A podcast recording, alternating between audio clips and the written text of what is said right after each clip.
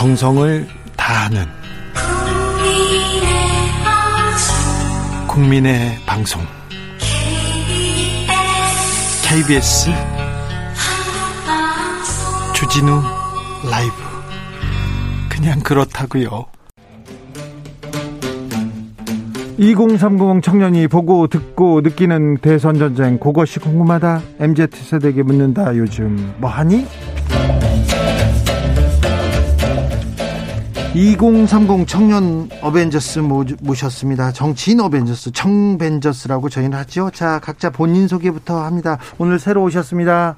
네, 안녕하세요. 홍서윤 더불어민주당 다이너마이트 청년선대위 수석 대변인입니다. 네, 홍서윤 대변인 오셨습니다. 그리고 네, 안녕하십니까. 김용태 국민의힘 최고위원입니다. 김용태 최고 오셨습니다. 그리고요.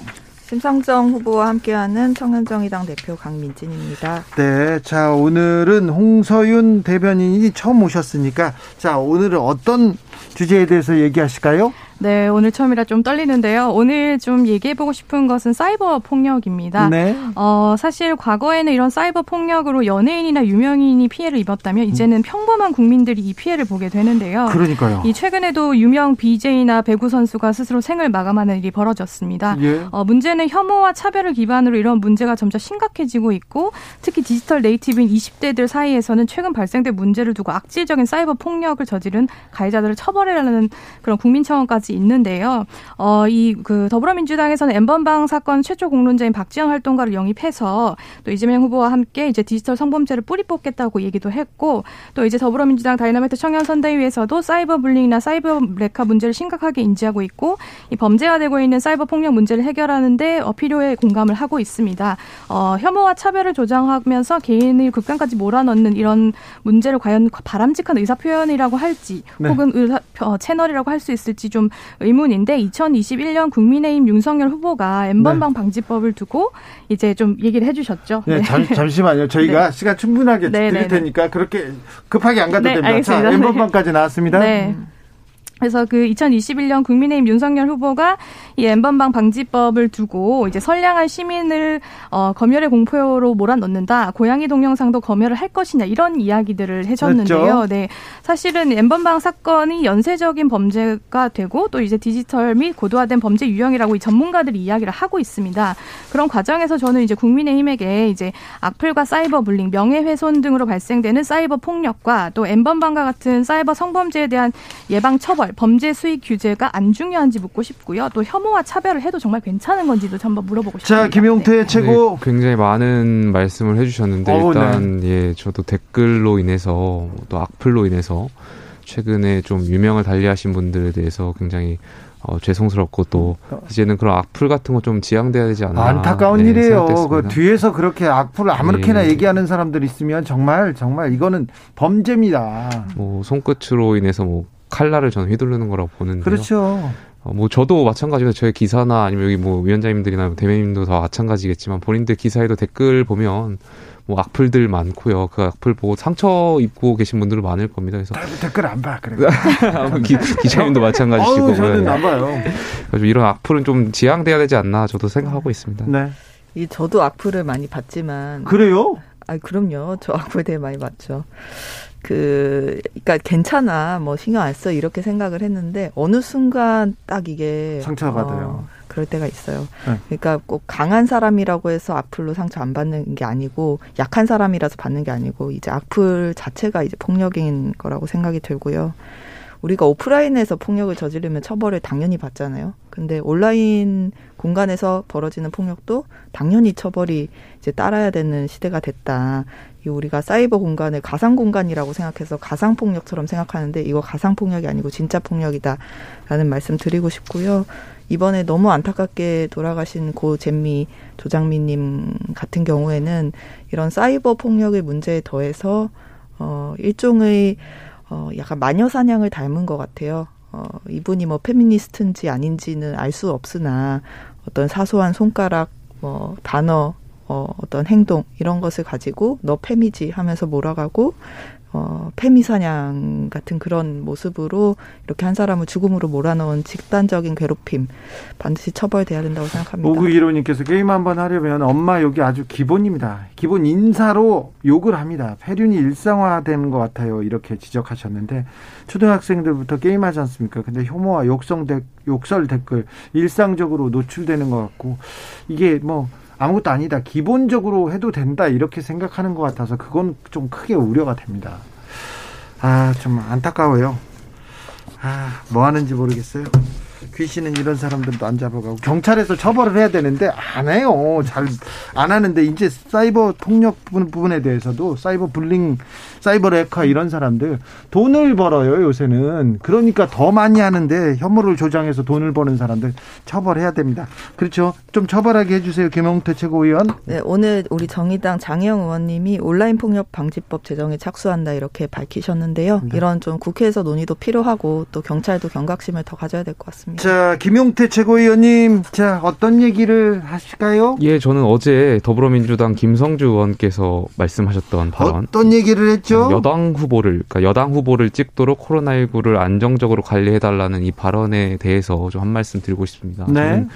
더불어민주당이 여태까지 정치 방역을 자백했다고 저는 보고 있고요. 지금 정말 저희 소상공인분들 살아낸다라고 말하는 것이 맞을 정도로 정말 어, 삶의 현장에서 투쟁하면서 버텨내고 계신데 어, 집권 여당이라는 그 국회의원께서 여당 후보를 찍도록 어, 방역을 관리해달라는 말씀은 저는 정말 한가하게 정치 노름이나 하고 있다고 생각되고요. 국회의원으로서 저는 김성주 의원께 묻고 싶은 게 왜 정치를 하시는지 정말 궁금합니다. 정치인의 기본 책무는 국민의 생명과 안전을 지키는 것인데 정부 여당은 여기에 대해서 좀 몰두하고 어, 좀 표 계산하는 거에 대해서 좀 지양돼야 되지 않나 생각합니다. 자, 홍소윤 대변인이 답변하셔야 되겠네요. 네, 아무래도 지금 그 어쨌든 방역에 만전을 기하는 것은 맞고 또 이제 그 당사자인 김성주 의원께서 이 참정권을 제약하는 일이 있어서는 안 된다는 취지에서 발언 중에 나온 발언이라고 하면서 이 비유적 표현에 대해서 오해가 없도록 사과를 또 하셨습니다. 그래서 문제에 대한 지적에 대해서는 겸허히 사과를 하는 모습인데 어 다만 이제 저희가 이제 코로나가 이제 초기와 지금 굉장히 현저히 다르지 않습니까? 특히 이제 백신을 맞기도 하고 이제 복용을 하는 이제 치료제들이 나오기 시작하면서 실제로 WHO에서도 팬더믹의 마지막 단계에 들어선 것 같다고 예측을 하고 있습니다. 이런 과정에서 되려 그 야당이 어떤 그 공포를 조장하는 그런 형태의 그 어떤 코로나를 정쟁의 소재로 삼아서는 안 될 것 같고요. 어, 오히려 이제 오미크론을 감염되신 분들 보면 굉장히 이제 독감 수준의 어떤 치명률을 보이고 있어서 그런 만큼 점점 안정적인 안정적인 형태로 이제 방역 체계를 갖춰가고 또 앞으로는 이런 것들이 이제 풍토화되는 어떤 그, 그 독감의 형태 하나로서 좀 인지를 돼서 좀 더 변화를 만들어가야 된다고 생각이 들고 어 그다음에 우선은 이제 이제 이런 그 어떻게 보면 이제 비유적 표현에 대한 사과 이 부분은 좀 어, 충분히 좀 이해를 해주시면 좋을 것 같습니다. 그 말씀 네. 이거 네. 코로나를 정쟁으로 삼는 문제랑 이 의원 임성주 의원이 여당 후보를 찍도록 코로나19를 안정적으로 관리해달라 네. 이 발언 발언을 하신 거는 일단 맞잖아요. 그래서 그 부분은 어, 충분히 사과를 하신 거예요. 아니 사과를 사과도 사과인데 네. 이분이 지금 민주당 중앙선대위 정책본부 수석 부본부장 이렇게 맡고 있다고 어, 하더라고요. 네. 근데 이런 발언을 했는데 선대위에서 아무런 조치가 없다는 거 사과로 끝날 일은 아니라고 보이고요. 투표권을 보장해야 된다라는 취지면 어, 유권자들이 참정권을 행사할 수 있도록 안정적으로 관리를 해달라 이렇게 말씀을 하셨어야지 여당 후보를 찍도록 이런 말씀하신 것은 좀 대단히 부적절하고 조치가 따라야 되는 일이라고 생각합니다. 그리고 저도 한 말씀 더 드리면 코로나를 공포로 몰고 정쟁의 그런 도구로 삼은 거는 집권 여당이라고 저는 생각되고요. 어, 그동안 뭐 지금 뭐 코로나가 독감 수준이라고 말씀하셨는데 일상으로 회복됐다가 왔다 정부가 전혀 예측을 못하고 다시 방역에 대해서 비합리적이고 과학적이지 못한 것에 대해서 많은 국민들이 의구심을 품고 있거든요. 방역 당국은 여기에 대한 의구심이 있다는 것을 꼭 인지하시고 네. 정말 국민들께 과학적인 방역이 될 수 있도록 만전에 기해 주셨으면 좋겠습니다. 네. 알겠습니다. 근데 김용태 최고위원님한테 하나만 물어볼게요. 네, 예. 저한테만 말씀하시네요. 네. 네. 코로나 방역에 대해서 네. 다른 나라에 비해서는 우리나라가 방역을 잘하고 있다 이런 평가를 받잖아요. 저는 뭐 그거는 전적으로 국민들께서 많이 참여해 주셨고 저희 정부 기준이 어떻든 네. 여기에 대해서 국민들께서 많이 따라주셨던 결과라고 생각하고 있습니다. 알겠어요. 네. 자, 그리고 이번에는 강민진 대표가 고른 주제로 가보겠습니다. 네, 저희 심상정 후보님이 어제 어, 중대 발표를 하셨습니다. 그래요? 네. 늘 뜨거운 감자가 되는 이 연금 개혁 공약을 어, 내 후보 중에 최초로 구체적인 개혁안을 내놨는데요. 어, 지난번 사자 토론 때도 이 안철수 후보가 이 연금 개혁 다 합의하시는 거죠 해서 이야기가 됐기 때문에 아마 어, 이 연금 개혁 이슈는 이번 대선에서 계속 논의가 될 거라고 생각합니다. 저희는 원래부터 연금 개혁 공약 발표를 준비를 하고 있었어요. 그래서 네. 이제 좀 이렇게 빠르게 발표를 할 수가 있었고 내용을 조금 설명을 드리겠습니다. 어, 연금 저희가 생각하는 연금 개혁 방향은 첫째로 청년을 위한 연금 개혁이고요. 둘째로 불안정 노동자를 위한 연금 개혁입니다. 그리고 마지막으로 빈곤 노인을 위한 노후의 양극화를 없애는 연금 개혁 방향 어, 이렇게 세 가지로 잡고 있고요. 지금 청년들 같은 경우에는 92년생부터는 연금 재정이 고갈돼서 어, 앞으로 노후가 됐을 때 연금을 받을 수 없을 것이다 이런 예측이 되고 있는 상황이고 지금 국민연금 말씀하시는 거죠? 그렇죠. 네, 네. 국민연금. 예, 그리고 이, 지금 보험료가 낮아서 이렇게 낮은 보험료로는 수지 불균형을 맞출 수 없다. 이거 미래 세대한테 부담 넘기는 것이다. 이런 지적이 계속 돼 왔습니다. 그런데 이 보험료를 올리자는 얘기를 해야 되는데 이 이야기가 사실 뭐 국민들이 어, 뭐 인기 있을 이야기는 아니기 때문에 사실 정치권이 제대로 다루지 않았는데 심상정 후보는 어제 정확하게 어, 우리 보험료 지금 세대가 올려서 미래 세대의 부담 낮춥시다. 어, 라고 이야기를 했고요. 그리고 두 번째로 이 지금 연금 제도가 정규직 노동자들 한테 유리하고 불안정 노동자들한테 불리하게 설계가 돼 있거든요. 안정적으로 길게 보험료를 납부해야 연금을 많이 받을 수 있기 때문에 그래서 심상정 후보가 낸 개혁안의 경우에는 이 실업 크레딧, 출산 크레딧, 군복부 크레딧을 확대하고 저소득 노동자 보험료 지원을 어, 확장을 해서 이 불평등 없애겠다 이렇게 말씀했습니다. 알겠습니다. 안철수 후보가 사자 토론에서 자 나머지 후보들한테도 우리 연금 개혁하자 그랬, 그랬더니 모두 다 동의했었어요. 동의했는데 내용은 없었는데 이번에 심상정 후보가 아, 안을 개혁안을 내놨다 이거죠. 네. 정의당에서. 네. 네. 그 이 이 부분이 사실 진보 진영 입장에서도 일종의 금기 깨기였습니다. 이때까지는 국민연금을 소득 대체율을 올려야 된다 이 논의가 중심으로 이뤄졌는데 네. 어, 그런 방향으로만 갈 경우에는 미래 세대 부담이 가중되고 또 불안정 노동자 사각지대, 연금 사각지대가 해소가 되기가 어렵기 때문에 네. 어, 이번에 확실하게 저희가 어, 이제 스탠스를 정했습니다. 알겠습니다. 연금 개혁 아유 어렵습니다. 어려운 주제는 김용태 최고. 네. 뭐 연금 개혁에 대해서 지난 토론에서 모든 후보께서 다들 동의하신 바니까요. 네. 누가 되시든 빠른 시일 안에 좀 어, 진지한 또 저 전문적인 연금 개혁 논의가 있었으면 좋겠습니다. 알겠습니다. 저 강민진 대표 어, 다른 주제 하나만 더 얘기하겠습니다. 아, 네. 이번에 윤석열 후보가 이런 발언을 하셨죠. 어, 이 성차별, 지금은 여성 차별의 구조가 없다.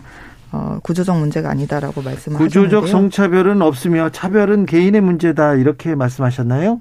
네, 그렇죠. 저는 오늘 이 민주당에서 홍서윤 대변인님이 나오셨잖아요. 제가 이 청년 정치인들끼리 토론을 하는 시간들이 몇 번 있는데 네. 어 그때마다 저 혼자 여성이었습니다 이때까지. 네. 어 근데 오늘 처음으로 이제 다른 어, 여성 청년 정치인 분과 함께 토론을 하게 됐거든요. 여의도에는 남자가 많죠. 남자 뭐 좀 남자 늙은 그 나이 많이 드신 분들이 많죠. 그 이 정치업계야말로 정말 남초 업계고 또 네. 이제 기성세대 중심이 된 그런 상황인데. 네.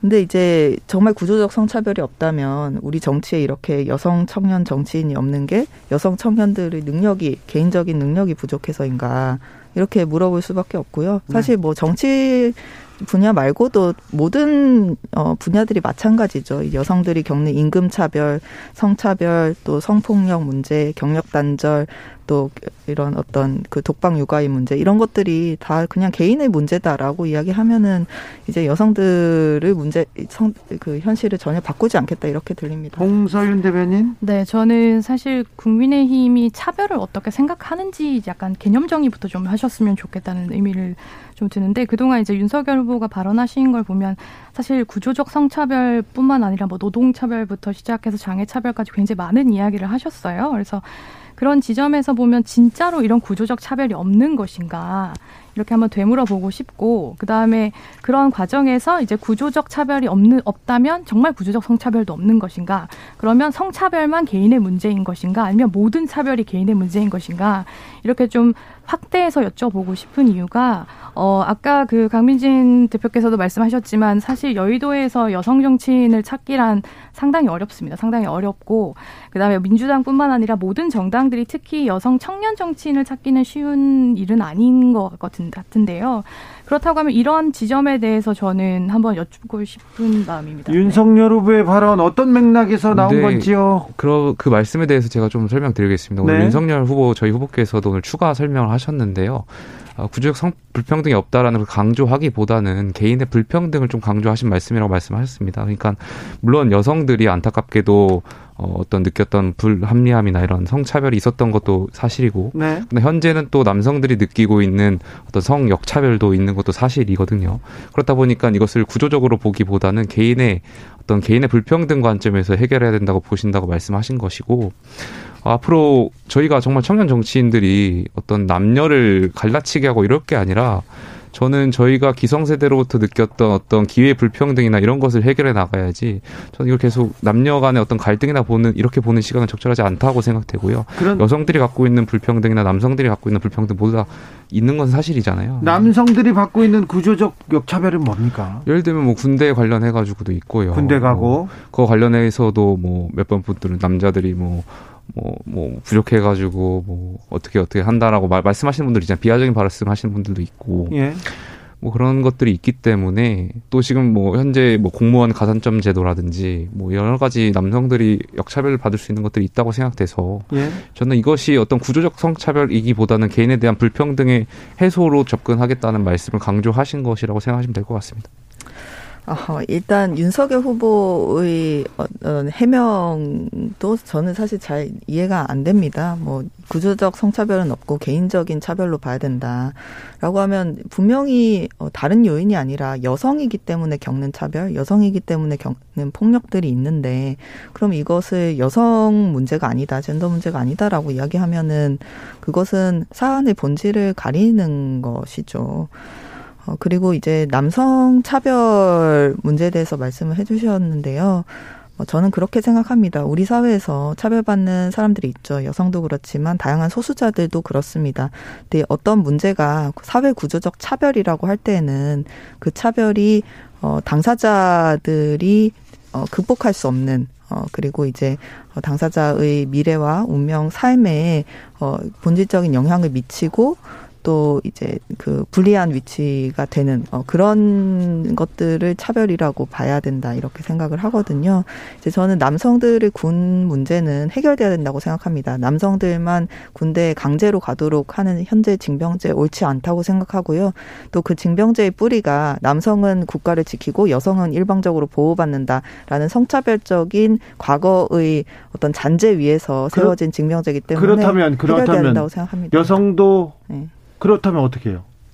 저희는 한국형 모병제가 그리고 저는 지금 말씀하다가 구조적 성차를 말씀하시는데 그리고 남성들에 대해서 여성 여가부가 특히 남자들을 잠재적인 성 가해자라고도 취급하지 않았습니까? 저는 남성들도 정확, 여기에 대해서 그거는 정확하게 그러니까 뭐 구조적인 어떻게 보면은 불평등을 겪고 있는 거라 볼수 있는 거거든요. 여기서 토론이 필요합니다. 자, 홍소연 대변인. 네. 아, 뭐, 그, 여가부라고 말씀은 정확하게는 여가부의 공식 입장은 아니었고요. 네. 공식 입장은 아니었고, 이게 이제 일종의 그 한 개인의 어떤 오류에서 발생된 문제인데, 그걸 떠나서 저는 그 남녀 갈라치기는 국민의힘이 먼저 하셨는데 아니, 그 민주당이 먼저 하고 있는 거예요. 갈라치기는 민주당의 특징입니다. 어, 갈라치기 뭐 저희 제, 제 갈라치기는 민주당이 항상 해오던 건데 차별적 갈라치기 네. 말씀드리는 거고요. 네. 네. 그렇습니다. 그리고 이제 구, 어쨌든 이 문제는 네. 네. 다음 시간에 네. 시간이 더 필요할 것 같습니다. 네. 아유 끝날 때쯤 이제 토론이 시작하면 어떡해요. 요즘 뭐하니 홍서윤 대변인, 김용태 최고, 강민진 대표, 대표 감사합니다. 네, 감사합니다. 감사합니다. 주진우 라이브는 여기서 인사드리겠습니다. 오늘 돌발 퀴즈의 정답은 차준환이었습니다. 차준환 선수의 와 화이팅을 기원합니다. 아, 네. 콧대를 좀 높여줬으면 좋겠습니다. 화이팅입니다. 저는 내일 오후 5시 5분에 돌아옵니다. 지금까지 주진우였습니다.